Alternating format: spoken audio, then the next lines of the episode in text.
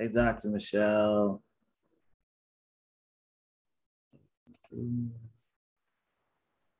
How are you?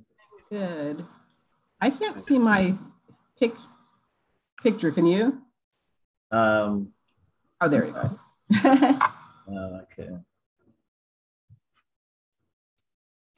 Yeah, the um so I haven't done this in such a long time with uh with Zoom. I had to, so I use Reach, I use uh StreamYard. Mm-hmm. To do this with, with uh, Zoom, you have to use Restream. Oh, do you? Oh, I didn't know that. Yeah, it's not easy. I spent an hour oh. trying to configure this so that um, we could use Zoom. So I'm still trying to remember. It's, just, it's almost like been a year since I've used Restream. Yeah, there's another streaming service that we just learned about that's supposed to be very good. The thing is that it's the the question, the issue is is allowing Zoom to allowing the signal to come from Zoom and go out. So there's a bunch of streaming services. The issue is just getting the right one that lets you do from Zoom to out and out being to LinkedIn, Facebook, YouTube. So StreamYard has its own platform? Yeah, StreamYard goes straight from StreamYard to everybody. Does just so, StreamYard allow virtual backgrounds? It doesn't in the way that you're thinking. So okay. it, it it allows it if you have a green screen. Yes. But yeah, so I, I got what you were trying to do. So I was like, okay, I'm trying to make this work. I mean, I thought I could make it work, no problem, but it took me a couple hours to figure out. Oh, sorry about that. No, no, I just want to say I'm late because I'm trying to. I'm still, I'm still in the StreamYard going. Okay, making sure I got the right destinations. And let me add something. in the center of my screen. So add a channel. Okay, so add a channel. Connect Facebook. I'm using all my extra donations. Oh, you know what I'm going to do? I'm going to run and get a headset. Yep, no problem. No problem at all. Okay, so into live studio. Start record in your browser without going live. Well, where are we going?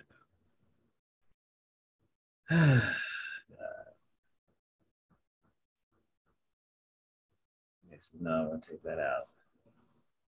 Take this out. Oh, nice. Okay, stream. Good job, streamer. You know, I got fancy. Got fancy.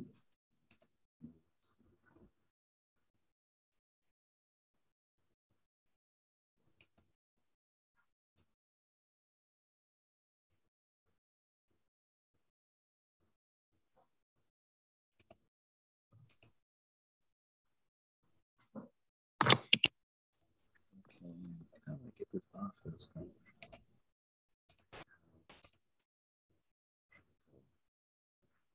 Background. Background. What the hell? No, that's not. No, not the background. Two side by side. This one, this one the regular. Ah.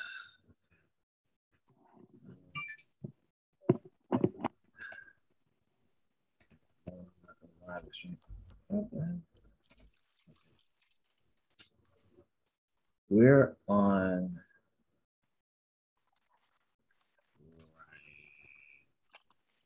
Why is it not pulling that in?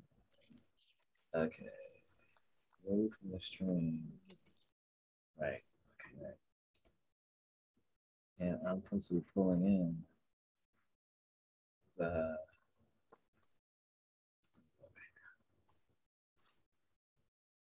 Yeah, okay. So I'm supposed to be pulling in this, which is that. And we're live Zoom. So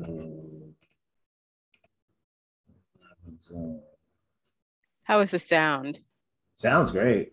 Okay, good. I just end up not going live and just recording it just because I, I can't remember how to I don't think I'm gonna be able to remember how in time to um, to send it out live. I wanted to send it out live, but just record it. I don't remember how to do this. It's not picking it up. And one more thing. Okay. Set the recording up, right? Should be picking you up, picking us up.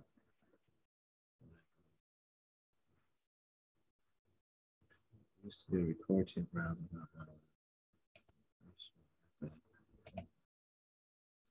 Oh, maybe I go into the camera.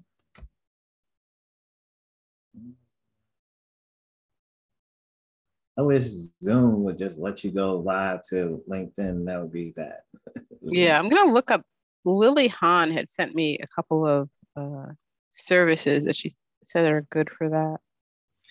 Yeah, LinkedIn has several that you can um, do it with. It's just um, probably Restream is one of the better ones. Um, add destination. Uh, yeah, I have to figure it out later. Okay, just set that down. Okay. Okie dokie.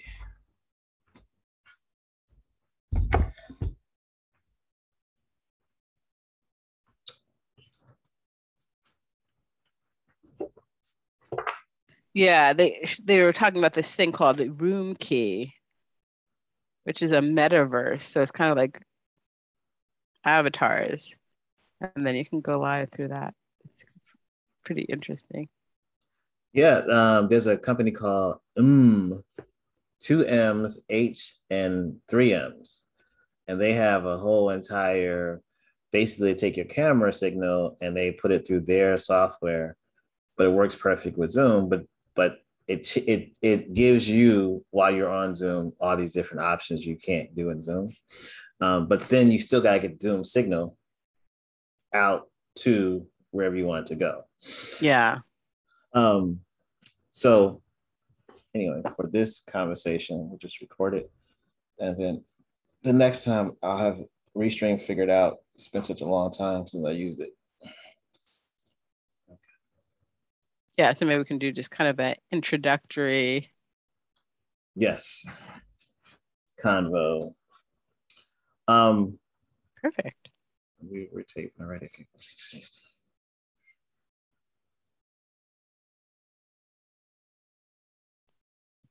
Hey everyone, welcome back. I am so excited today to be talking with Dr. Michelle Williams. And one of the things that I really I find difficult is around Black professional development is salary. And we know that a lot of times we're being underpaid, obviously undervalued, but that conversation to, to have a solution based conversation with the powers that be, wherever you are, that's such a difficult space to navigate and your family will tell you, you know, yeah, yeah, yeah, go, go, go for that, whatever the 20% increase. Um, but very rarely do you get to talk to someone who actually understands the nuance of being able to ask for the right salary, um, negotiate from a place of strength versus a place of, of uh, want and need. So I'm excited to, to, to talk to you about that but also to understand more about you because I know you do a lot of rooms in Clubhouse on the app, and um and also see your, your email address. So I'm like, are you um, are you a tenure professor? Do you have a class load? How are you doing all this stuff, and still being able to show up uh, present, being present in success of our community? So please tell us a little bit about what you do and uh, where people can follow you at and then let's go into the salary conversation. Okay, great. So I'm Michelle Williams, and I am a tenure track a faculty member at the University of Iowa Tippie College of Business. I'm also um, a, the McClough Faculty Fellow in Entrepreneurship. So I do a lot of negotiation in that space and um, the inaugural Faculty Fellow in Diversity, Equity, and Inclusion. So this is a passion that I uh, helping uh, you know people of color and just the whole community come together and find inclusive spaces and salary equity is one of the things that i do both you know for my job and just as a passion um, and I think that I really came to this. So I've been teaching negotiation for over 15 years. I've taught it at the MIT Sloan School of Business. I've taught it at um, the ILR School at Cornell University. And back in 2012, I was very ill. And I kind of thought to myself, well, do I want to keep doing this? uh, this work as a professor because I study uh, trust and collaboration and kind of more inclusive uh, spaces. How um, how to um, make workplaces uh, better for everyone. And I thought to myself, yes, I do, but I want to do it differently. I want to make sure that part of uh, my time is really spent um, talking about talking about gender equity. So, talking about salary negotiations to different professional groups within organizations and making sure that um, what I'm doing is is not only in journal articles that are read by however few people, but also getting out there to the community and being able to um, share information that you just people just don't have if they haven't um, gone for an MBA. So these are, you know, brilliant people that you can be in in tech fields. You can be you could be an artist, all different fields where you're, you know, hugely contributing. But there would be no reason for you to have had a course in negotiation. And there's some tactics that really um, can shift the outcome. To that one point, you brought something that made me say, "Ding." Um, children would it be something that we we should start teaching our 12 year old 13 year olds uh, read a story two days ago about a nine year old and an 11 year old who were both making $30000 a month doing um, cryptocurrency mining. They actually bought a, a rather rented a facility um, when they first started they were making $900 a month. But you know at some point they're going to have to negotiate And so by the time they're 12, probably, or maybe next year. Um, and so is that a skill set that we should, as a community, embrace the concept of it and the tenets of it, the structure of negotiations at a very early age? Yes, and both uh, the structure of negotiation and entrepreneurship. So having that fail fast, try different things, experiment, learn from your experience, and being able to take those risks is really important from an early age. So I'm going to say this with a caveat teaching your children to negotiate makes your life harder as a parent but it makes your it's it's the thing that you definitely should do. Um, and i can just give an example of my daughter she went to get her hair done um, a few days ago and she didn't like it. And so the, uh, it didn't come out quite right. And so we called the hairdresser. The hairdresser was fine you know you know oh come back and i'll fix it all you know? And but she was just so nervous that she that the person would be upset with her that she didn't you know that they didn't that she wasn't going to show the proper appreciation. Right. and is it okay to do?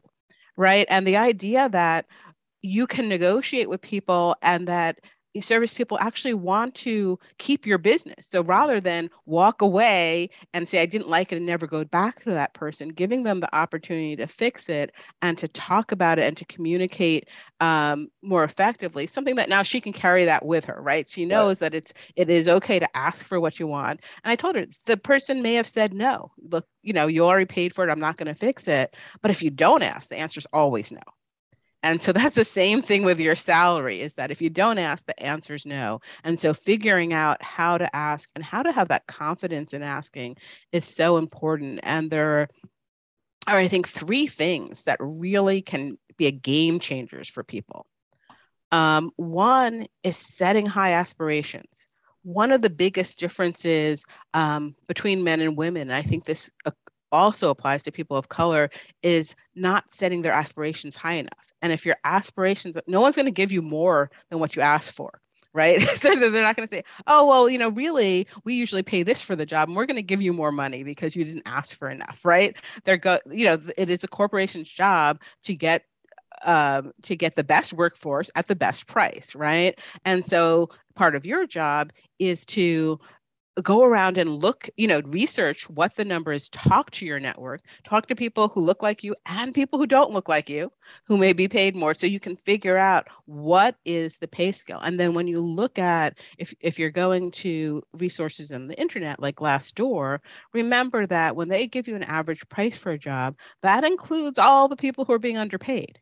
So that average price is not where you're looking, right? You're always looking at that top of the range and then maybe add 20%. You want to, you know, you're not, you want to know what that job really pays. And um, in the aspiration, one of the things that I find that holds people back especially people who are going into, for instance, tech and their first generation, is that initial offer that is never the company's best offer, but that initial offer may be more than everyone in their family has ever made. And it's so much that they think, well, you know, that's all I need. And it's a wonderful salary. And everyone they talk to will say, that's a wonderful salary. That's fabulous. But if you're not being paid for the work you do, if you get into that job and you find out the person sitting next to you who has less experience, who probably, you know, who may not be doing as good a job as you, is being paid $20,000 more, that really um, ruins your ability to be engaged and to really um, do your best work for that company. And I was talking to someone, I tell I do rooms on negotiation on Clubhouse, and I was talking to someone and they said, you know, I talked to a colleague, I'm still friends with with him today, but I found out I was being paid 38% less right? That's a huge amount of money. Um, and so it's important for us to find out what where those aspirations should be. But there's two yes, no, why don't no, you no, I was going to say but there's two other pieces, right? one the the second piece is that you've got to have your brag book right? You can't say i just want this this higher salary because you know i think it would be good. You want it because of the work you do and because of what you're contributing.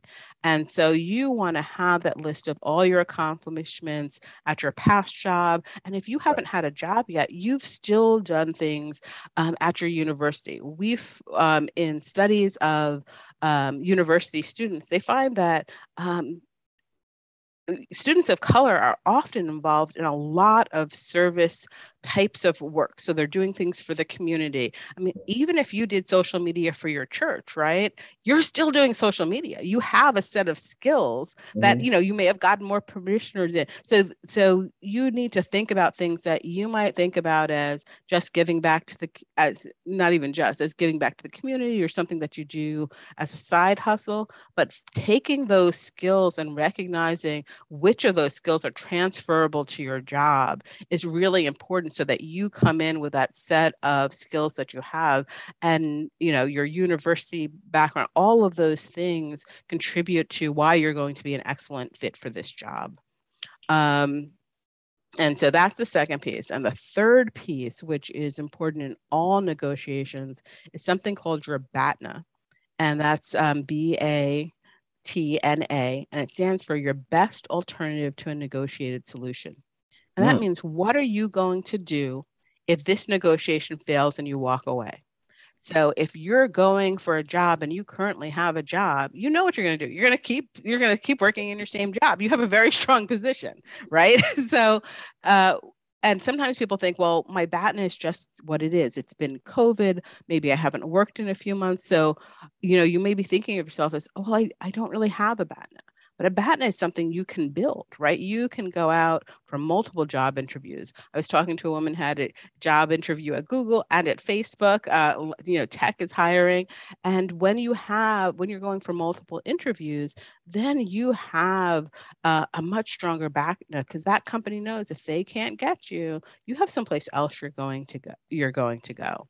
And so those types of things, figuring out what that alternative is. And so that's also something you can do when you're looking when you're looking for a new job or when you're going for that raise when you're asking wait a minute i've i've found out that i've been paid unfairly these are you know i would like this much raise this is what other people are making in this position um, you may you can figure out what is your BATNA. Is it that if this doesn't come through, you're just going to stay in the job and they can pay you less, or is it that you're starting to look outside and say, well, this is where I would move. These are the you know this is these right. are the companies I would move to, and this is what they're paying for. And it is a lot more work to have a BATNA than to just kind of say, oh well, I think I, I'm being paid unfairly but that is gives you strength so these are all sources of power your um, you know your brag book your personal expertise is a source of power your BATNA is power and then your aspiration is really powerful because people the higher your aspiration study after study shows the higher your aspiration um, the higher your the better your outcome. Right. What was the BATNA what was that stand for again? That stands for your best alternative to a negotiated agreement. And what it really means, um, that term I find not helpful sometimes, but it's your no deal option. If you don't get a deal in this situation, if you walk away, what are you going to do? And one of the best ways I to think about it is it doesn't have to be another salary, right? So if you were buying a car, your no deal option right. may be to drive your current car, but your no deal option may be to um, get a ride with a colleague, to ride your bicycle, to walk, to take the bus. So you might have a lot of options. And so, for instance, if it were a car, you don't want to, um, if you take the bus to the car dealer, they're mm-hmm. going to think you don't have a lot of options. You probably really need this car, right? uh, one time I was in a car accident and um, I was getting a replacement car. So I had a, a rental car. And so I parked that rental car in another lot very far away and I walked into the car dealer so they wouldn't know that I had a rental car and probably needed that car more quickly. Right. The personal one was called personal reckonings. Uh, what was the personal one? You just said um, so before BATNA. Oh, oh, so the other source of power is all of your um, personal experience. So there's so so it's not just your experience, but it's your ability to solve problems elegantly, your ability to um, build trust and teamwork. So all those things that wherever you go, that's kind of your human capital. Wherever you go, you have that skill set with you. So I have a few questions. Uh, this is very good, very very excellent things to keep in mind. Each one uh, is super important. So with um, when you earlier said to talk to people who possibly are traditionally getting paid more than we'll say black folks, when you talk to them, is it okay or do you advise to ask them what did they do when they were offered the first offer?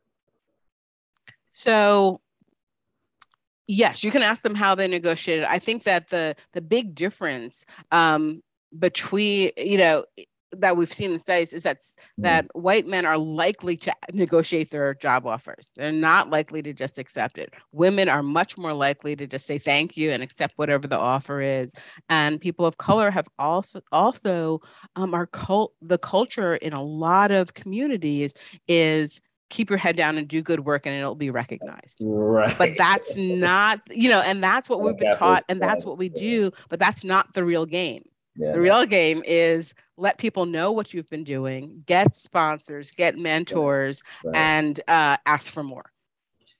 Um, so in that in that in that lane of of um, knowing what other people are making, do you think it's a good idea or a bad idea for folks to uh, what do they call it? They call it, I forget they call it, it's like a secret salary form that goes around. Everybody contributes to this forum. Oh, yes, yes. We do that a lot in academia. Do I do that, be a part of that? Because sometimes those secret forums they, you know, they're not so secret. Yes, exactly. So I tend to go with your actual network because you know those people and you trust those people. So if there's a form, um, definitely look at it. you right. can determine whether or not you want to contribute to it. But I would go with people you know, and it is still the secrecy around salary um, and kind of the um, kind of idea that it might be rude to ask someone what they make is still very prevalent. And I think that you have to be sensitive to that, but also you don't have to ask someone for their exact dollar salary You Right, can say sure. to people, you know, what's the range that you think would be good? What's the range of this job or what's the range in which you're making? Or you can say, I was, you know, this is the job I'm going for. I was going to ask for this range. Does that seem real? You know, does that seem good? And I've talked to, I was on a panel uh, at a law school Mhm. and the person was saying that's exactly what they did. And the person was like, no, that's ridiculous. It's way too low. Even your top number is too low. Hmm. And so um, that gets you just more information. Um, and I would love to just because we're talking about ranges or I Right. mentioned ranges, I just wanted to say never give people a range. Um, because they're just gonna go with the bottom number. So if you have to give a range, if they say, "Oh, can you give us a range?" Make Yeah. sure that that bottom number on your range Yep. is your top aspiration and then just add a little to make the range because no one's you know you're you might as well just be you think you're saying a range you think you're being nice but you you might as well just be saying that bottom number because that's all anybody hears. This is a really interesting I, I would love to have on the other side of us as psychologists because i think that part of our dissatis- dissatisfaction that we have in our community i'm not going to speak to other communities i think is tied a lot to um, no communication or um, fear of communicating and what's going to be the response when a person tells you you know uh, no or, or whatever it is because what I hear you what I hear you saying is that um, uh, ultimately is that if you don't value yourself, then you won't be valued. And so my take on that is that yes, and then then you're sitting over here depressed, drinking, doing X, Y, and Z because you're really not from day one. You never really valued yourself enough, and you and it's not just on the person. I'm just saying the infrastructure. and I, and I'm I and I try to I think of it um I think there's a lot of structural things in, in the corporate world. So I'm not sure that people are coming in not valuing themselves, but people are being taught don't ask, don't ask, don't speak up. We're going to talk over you. We're not going to pay attention to your ideas. And so when you've had that um, environment, right? Even if you go to a new job, sometimes you take those old habits right? So you may have you may have left this job because people weren't treating you well but then you go to the new job and you're still quiet and you still don't ask because that's what you've learned. And so kind of flipping that and saying okay i you know i'm not going to negotiate against myself. Whenever you I think a lot of times people are having that conversation in their head, right? They're like, I would ask for more, but oh, it's a small company and it's COVID and da da da. And we're paying attention to a lot of social signals and we're telling ourselves, don't ask for so much or, you know, without ever asking, right? right? So we've got to stop negotiating on behalf Against of other ourselves. people for against ourselves, right? So once, so it's kind of going in and saying, ask because sometimes you'll be surprised you don't really know, you know, how well that company is doing or, you know, whether COVID's hit. They will tell you if that's the problem, they will be more than happy to tell you. You don't have to take, you know, you don't have to um, kind of bound yourself, right? You don't have to kind of um, take that into consideration before you've even had the conversation. So I think part of where um, we slightly differ, uh, we're in alignment, but we have a slight disagreement. Um, I think that is that the, at least from my experience, people don't understand um, personal experience. So they don't understand. I mean, I think it was 20, 2016. I was reading an article, something that said about emotional intelligence. And so when I read, I was like, wait, this is black people all day. Like, oh my God, we do, do, do, do, do, do. And then I was like, in that moment, I was like, we don't just have emotional intelligence. We have cultural intelligence because we can understand how to walk into the social security office or almost anywhere Mhm. and pick up on the culture, get the intelligence, and know how to move.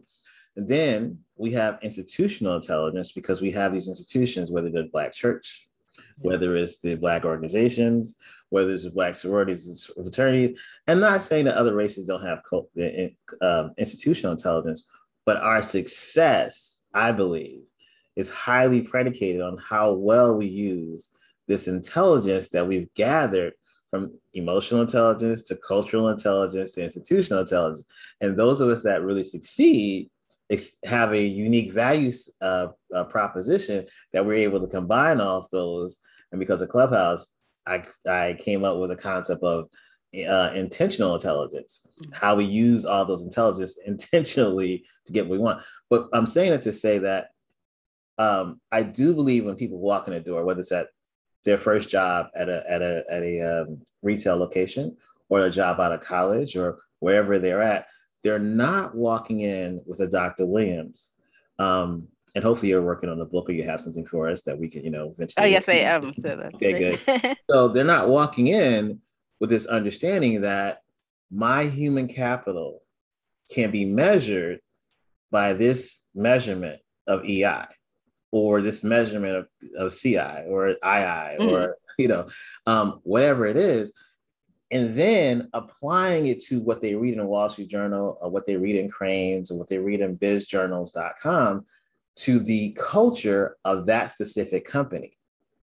So for me, I feel like we we are undervalued on the outside because we weren't trained to think of ourselves in value-based systems of even though I'm a C student, but my mother wasn't on crack, I was raised by my grandmother, I got a scholarship to college. So that means you have da da da da da. That grit, right? Exactly. To repackage that, right. and I think the language that we use um, to talk about our skills is so important, and we want to move from speaking of speaking in relational language to in a sense speaking in leadership language right so yeah. a lot of times people will come to you um, in organizations and say oh you're so nice you're such a team player well nice and team player doesn't get you promoted right but when you say you know, yes, I, you know, I really care about mentoring our, you know, our top performers in my or, our organization. And I, you know, worked across these departments to help them resolve conflicts. Then suddenly the same thing that's nice turns into leadership behavior. And other people may not see it and they may not tell the right story, but you have that power to reframe it for them and to tell the story of what I'm doing. So, um, when you were talking about this cultural intelligence, um, a lot of times we'll have times we'll have the ability to see a problem from multiple different sides and create a solution that other people don't see. But if you don't frame that and you don't name it for them, right? That you know it happens to to women a lot also. Oh, just so intuitive. You have such good intuition about that. No, I don't have intuition. I use skills, right? I use skills, you know, yes, I do have intuition, but you know, that's not what I use. That's, that's I use my cultural skills to figure out what mm-hmm. would be a good solution to the mm-hmm. problem. Mm-hmm. And that's a different story. Mm-hmm. And so making sure when positive things happen in your organization, um, you impact the de- bottom line, you impact a client, that you tell the story in a way that shows the skills you used. It wasn't luck. It wasn't, you know, it wasn't luck. It wasn't intuition. It wasn't being nice. It was a set of relational skills that you're using that you could use in a leadership role that you could use in a lot of other places in that organization. So that's so powerful. Um, what you were talking about about that intentional intelligence, uh, Martin. Yeah, so I I um hmm, yeah, I think that one of the the things about that is the parent what I got from what you just said is that if my grandmother said to me instead of um Martin, you're doing well, or you did whatever. Uh, uh, I like your grades, or whatever. Martin, I think you're a leader because you picked your grades up from the C average to a B average or a C average to B plus. And so um, I guess I look at our community or communal um, experience, our tribe experience. And I think that that's that's our some someone uses our room Black LinkedIn and they say Black LinkedIn is their HBCU, but I think our home is our HBCU, and whatever that home is. Um, so I think there are certain things you're talking about in this great conversation um, is a way we can prepare our kids. Exactly. Right, so when right. you get called in because your child is being too assertive and wanting to kind of, you know, tell the other children what to do, go into that teacher and say, "Wow, thank you for ne- for recognizing the leadership, uh, you know, potential in so and so." You're right. We do need to mold that because leaders are not only able to give direction and have great ideas, but they're able to. They have to be able to bring people on board. And can you work on that? That's you know, but that's a very the teachers then thinking a different way. They're thinking, "Oh, so and so is a leader, and I need to help them."